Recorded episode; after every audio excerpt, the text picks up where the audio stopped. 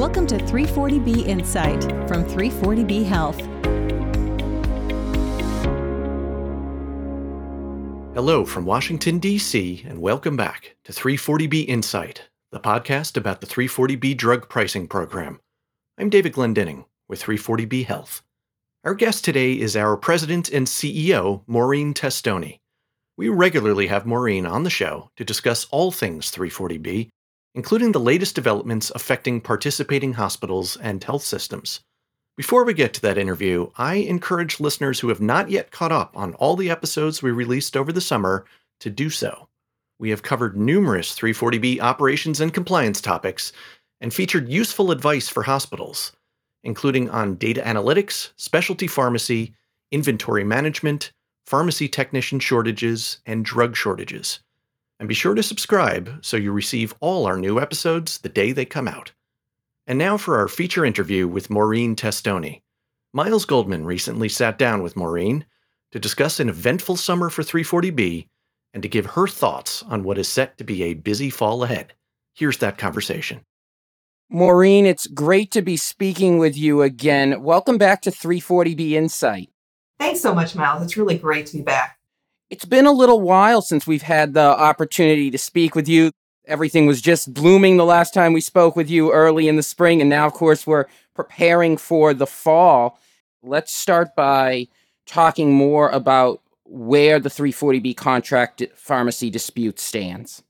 So at this point, there are about 18 companies out of about 600 that are restricting 340B discounts. So that's two more than the last time that we spoke. And the two new ones are called Exelixis and Bausch Health. Now, we have been working in a lot of different ways at 340B Health to try to stop, you know, these unlawful restrictions. We've been engaging with the administration, you know, the Department of Health and uh, Human Services. We have been very active with the courts because there's ongoing litigation on this. We've been working very closely with Capitol Hill and also very closely with our hospital members you know, sadly, the new restrictions, the new companies that that joined this activity this year have had a tremendous impact on the savings uh, from 340B that providers can get. One thing that we were able to record from a, a, survey we did in May is that the financial impact of these restrictions has more than doubled since the end of 2021. We are seeing that the larger, you know, more urban hospitals estimated that their median loss from the restrictions was more than 2 million a year, while smaller rural hospitals projected a loss of about $450,000 a year, which honestly can make the difference between staying open or closed for some of those hospitals. 10% of the small hospitals even projected 1.3 million in annual losses. So you can really understand what a big thing this is for uh, rural hospitals.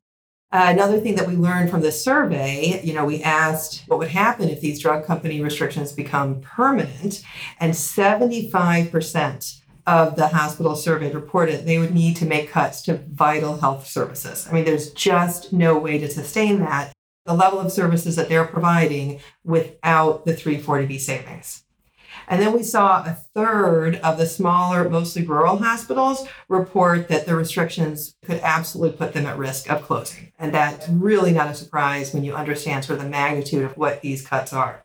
We have been working closely with HRSA, as I said, and HRSA has sent more letters to companies, more violation letters to company, and referred more companies to the Office of the Inspector General for possible fines. So what we're seeing there is that HRSA is continuing to take steps to enforce the statute to make these companies actually reinstate the contract pharmacy discounts but we have not yet seen the Office of the Inspector General, you know, move forward with actually issuing fines. And I think the fact that this is all still tied up in, in litigation probably contributes to that. We're always thinking about Capitol Hill here. How have contract pharmacy discussions with Congress gone? Congress is very interested in this whole issue. And so we have been working very closely with them ourselves, but also our member hospitals and health systems have been also going to Capitol Hill and working very closely and directly with their representatives and educating them about the full impact. You know, 340B can sometimes be a little hard to understand But hospitals have really done a great job at sharing that information, really discussing like what kinds of services, how that's really affecting and going to affect them going forward. We had a advocacy day in June where we had more than 250 hospital representatives uh, participate and meet with members of Congress. We also saw there was a big effort where we worked with members of Congress to sign a letter to Secretary Becerra asking for the administration to take further action, you know, actually move forward, that the OIG should actually move forward with issuing fines on the drug companies. And that letter was signed by a whopping 180 members of the House. And it was very much a bipartisan letter. We also saw for the first time ever a special order on the House floor with seven members of Congress, both Democrats and Republicans, really focusing on all what is going on with 340B, how important it is, what these restrictions mean for hospitals. And it was the very first time we've ever seen a special order, a whole hour like that dedicated to 340B. So that, that gives you a sense of how important and how much time members of Congress are devoting to this. Well, that special order hour was certainly exciting to watch on C SPAN. When we last spoke, you noted some trends you were seeing in the company's restrictions. Have those trends continued? Yeah, they really have, Miles. What we're seeing is that it's very clear the manufacturers that are participating in this, that are restricting discounts, what they're trying to do, many of them, are to get out of paying discounts on drugs where the manufacturers have raised the prices of those drugs significantly over time. That's really a big focus. And the reason why they do that is because when manufacturers raise their prices higher than inflation, you know, over and over, as we've all heard about, skyrocketing drug costs, Congress included in the 340B law a penalty that will require manufacturers to pay higher 340B discounts on those drugs where they've raised the price um, a lot over time. And what we're seeing is the manufacturers that are participating in these restrictions, for many of them, most of their drugs are subject to these kinds of discounts. So they're really trying to get out of the penalty that Congress is really trying to impose on that kind of behavior. And then the other trend is the targeting of specialty drugs, and we're still seeing that as well. The last trend I would mention is that, you know, about half of the manufacturers that are doing this have said they will, you know, give discounts to providers that will share private claims data with them. Everybody has very grave concerns about sharing this information. It could result in privacy issues. It can be used in a way that would pay 340B providers less for their drug claims. We've certainly seen some of the pharmacy benefit managers attempt to do that over the years. So some of our hospitals are under such financial distress, as you heard before, some are looking at, at, potential closure, that they have shared some claims data even against their wishes. But we are consistently hearing from them what a nightmare this whole process was, that even though they're sharing the data, they aren't consistently getting the discounts turned on. And so they're having to spend huge amounts of time, including having FTEs or multiple FTEs, just focusing to track it so that they can discover when and where the discounts have been uh, turned on um, or turned off. Well, appreciate you sharing those trends with us and, and highlighting them for us. We've spoken before about how the courts are another place where this contract pharmacy dispute is occurring. Where do the court cases stand now, and what is the timeline for those cases moving forward? Well, Miles, there has been many lawsuits that manufacturers have filed as HRSA has told them that they're going to have to start providing discounts. Those were all filed in one of four courts, and all four of those courts have issued decisions. Some have been in favor of the government, some have been in favor of manufacturers. Many had pros for both sides, and all of those decisions have been appealed. So, all of those appeals are right now sitting in front of three appellate courts. We have filed friend of the court briefs in all of those decisions to help judges understand what's at stake for hospitals and their patients, and also to point out what is really going on here with manufacturers trying to, you know, target the specific drugs, target specialty drugs, target the drugs where, they're being penalized for raising prices so that we're making clear what is really going on behind the scenes on this. One of the central issues here is whether drug companies can impose conditions on 340B discounts as they're doing now. If they're saying, you know, we'll only give you the discount if you share data with us. We think that if that is permitted, if, if that is the way the lawsuits go, then the whole 340B program is in grave danger. And we very much share that position with the government who comment in their filings that letting the drug companies put restrictions on 340B discounts is like asking the fox to guard the henhouse. And in terms of timeline, when will the arguments in the appeals cases take place? So the arguments, the, the arguments in two of the appeals will be taking place towards the end of next month. The third one, I don't believe, has been scheduled yet. I can't say for sure when the decisions would come in. It could be, you know, in a month after that, or it could be, you know, six months, or it could be later. But I personally believe that we will see the decisions on these in the first half of 2023, if not sooner. Well, that certainly is something we'll, we'll all be keeping an eye on. And despite everything we've discussed on contract pharmacy, there are several other issues I want to make sure we discuss. And one of those has to do with uh, with Medicare cuts. You know, 340B hospital professionals have been following this this issue of Medicare cuts to 340B drugs for several years, and there was a major development this summer from the U.S. Supreme Court. What has happened since the court's decision? So that was a great development, Miles, which is that the Supreme Court unanimously found that the cuts that the government put in place in 2018 and 2019 were unlawful. So, what's going to happen now is that the case is being sent back to the lower court to determine the remedy for hospitals. And typically, what the court will do is they will hear from both the government and for the hospitals and ask them to work together to determine what the remedy would be. In the meantime, CMS is still con- uh, doing those cuts, paying at the lower levels in 2022, but they have proposed that for 2023, they would like to, they intend to end those cuts. And then they thought they're also, you know, looking for comments on how to go about preparing a remedy for hospitals. They did not move forward with stopping the cuts in 2022. They argued that administratively it was too burdensome. We disagree with that. You know, if you're doing something illegal, you need to stop it right now, even if it is burdensome. You shouldn't really be allowed to keep doing it. How should hospitals be repaid for the unlawful past payment cuts? And when do you think hospitals should expect to be repaid?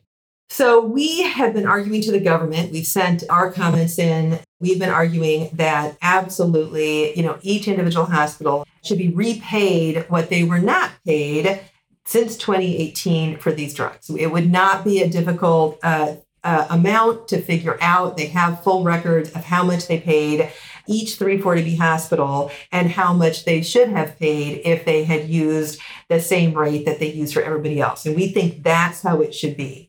However, what CMS is arguing is that when they made these cuts, they took the money that they would have otherwise paid to 340B hospitals and just put it back into the pot for other Medicare Part B services, which means that as the reimbursement for 340 drugs went down, the reimbursement for all other Part B services went up. So what CMS is arguing is if we have to repay 340B hospitals, then that means that we have to recover the extra amount that we paid for the other Part B services. We think this is absolutely false. In our view, it's a red herring. This is not required by any statute that we've seen at all. And so we're, we're really arguing uh, hard against that, as are the hospital associations that are involved in the litigation arguing against that in federal court. But that is still an issue that's out there. In terms of timing, you know, honestly, I think it's going to be a, a long time before hospitals start to see repayment. So hopefully in January, 340B hospitals will immediately see the higher reimbursement uh, being put back in place for 340B drugs. But actual repayment, just with my experience as a lawyer and, and participating in, in similar types of things in the past, it takes a while. So I, I could see that taking a couple of years. We were discussing Capitol Hill earlier. Can you tell us more about the drug pricing legislation that was enacted this summer? I started working at Capitol Hill about 30 years ago, and this was a big thing that was being pushed even back then. Basically, what's put on the books now for drugs is that Medicare will be able to negotiate prices on certain high cost drugs. So instead of just paying what the manufacturers charge and what others are paying, they are now going to be able to use their market power as a really big payer and negotiate on these prices. It's not going to start immediately. It's going to start in 2026. It's going to start with a, a, shorter list of drugs that are covered by Medicare uh, Part D. Over time, it will expand and it will start to include Medicare Part B drugs. One of the important things uh, to understand with this legislation that's different from some of the, the packages that were discussed in prior years is that the prices negotiated by the government are going to apply only to drugs that are used for Medicare patients. In terms of 340B hospitals and 340B in general, in the short term, we don't think 340B, the prices for negotiated drugs. So, in other words, the formula that the government uses to determine what the discount should be for 340B, we don't think that is really going to be affected much in the short term. However, because Medicare will be negotiating lower prices for these drugs, they will be paying less for those drugs. And that does mean for 340B hospitals that 340B savings for the negotiated drugs will be lower. So that will be a financial impact for 340B hospitals. Over time, the lower prices for the negotiated drugs could impact the 340B price for drugs, but how much of an impact there is not yet clear. We worked with Congress on some of these provisions to make sure that 340B hospitals can access the Medicare negotiated price if it's lower than their 340B price. There's going to be a lot of implementation here. And that's really the, the big message I want people to understand. This is not going to be something where we flip a switch and all this stuff starts happening. There's going to be a lot of public comments on this. We will be working very closely with our members to make sure that they have the opportunity to participate in this process and ensure that 340B hospitals will have a voice at the table. We've spoken before on the podcast about 340B research. Is there new research 340B health members should be aware of? Yeah, Miles, the research is a huge focus for 340B Health because that is really what allows us to put the information in front of policymakers that we use to help protect the program in fiscal year 2020, which is the year that you know COVID you know overtook the nation's hospitals. 340B disproportionate share hospitals on average saw operating margins drop by 74% from the prior year, which brought them squarely in the red on average. Now, subsequently, the government did issue some COVID assistance, with, which certainly helped, but did not bring uh, those hospitals, uh, you know, out of the red at all on average. But despite the fact that they saw that they took such a financial hit, the other thing that we were able to see is that 340B disproportionate share hospitals increased by nearly 10% the amount of uncompensated care that they provided. So, uncompensated care includes charity care, it includes bad debt, and bad debt is usually write offs uh, for people that just can't afford to pay their bills.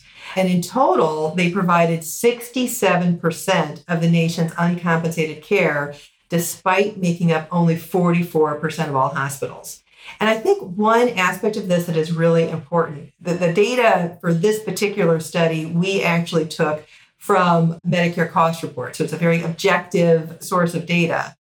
So, one of the big events that uh, took place between the last time we spoke with you and, and now here was the 340B Coalition Summer Conference, which took place last month. How did it go, and, and what were your big takeaways from the event? Miles, it was great. It was so fantastic to see so many people in DC for the first time in three years.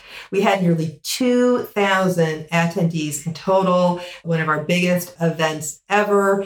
And the attendees come from all over the country. They represent all different kinds of stakeholder groups. So, all the different types of providers that participate in 340B were there.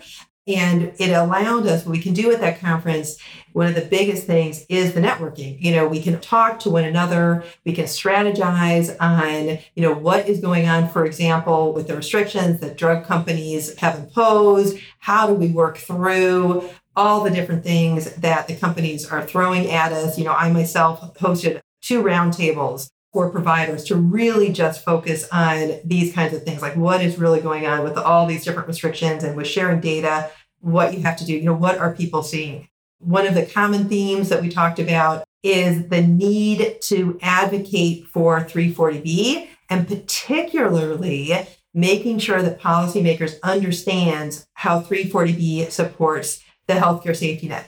That has, in my 12 years with 340B Health, that has been the number one thing that has helped turn around the discussion on 340B is when providers are able to put on paper and talk about, you know, we get this much from 340B and it allows us to provide these different services. Not a, a dollar for dollar comparison, but something that is very concrete that says, you know, with 340B, we're able to have, you know, this much uncompensated care. We're able to provide these kinds of clinics for you know for diabetes for different types of disease states. When people can be very clear about how 340b helps them it really makes a difference to policymakers.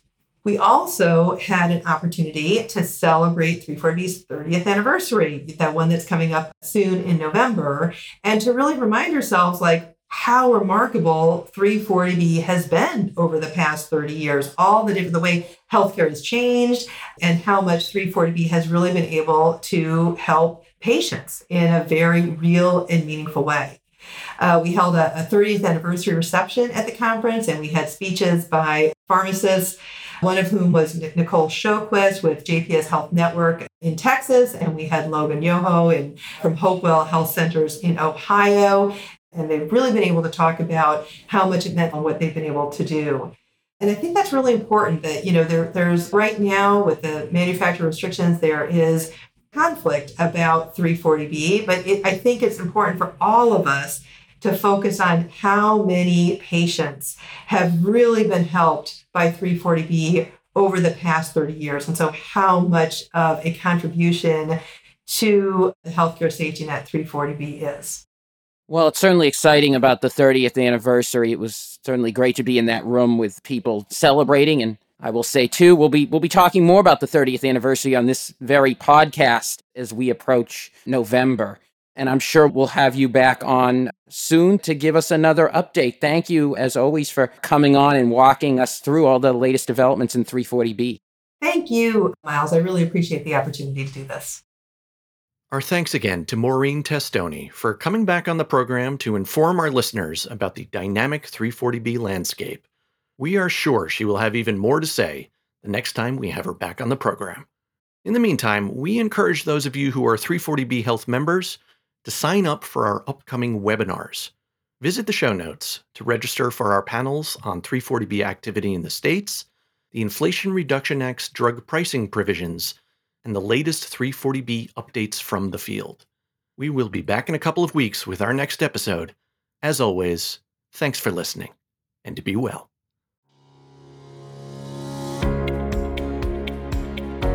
Thanks for listening to 340B Insight. Subscribe and rate us on Apple Podcasts, Google Play, Spotify, or wherever you listen to podcasts.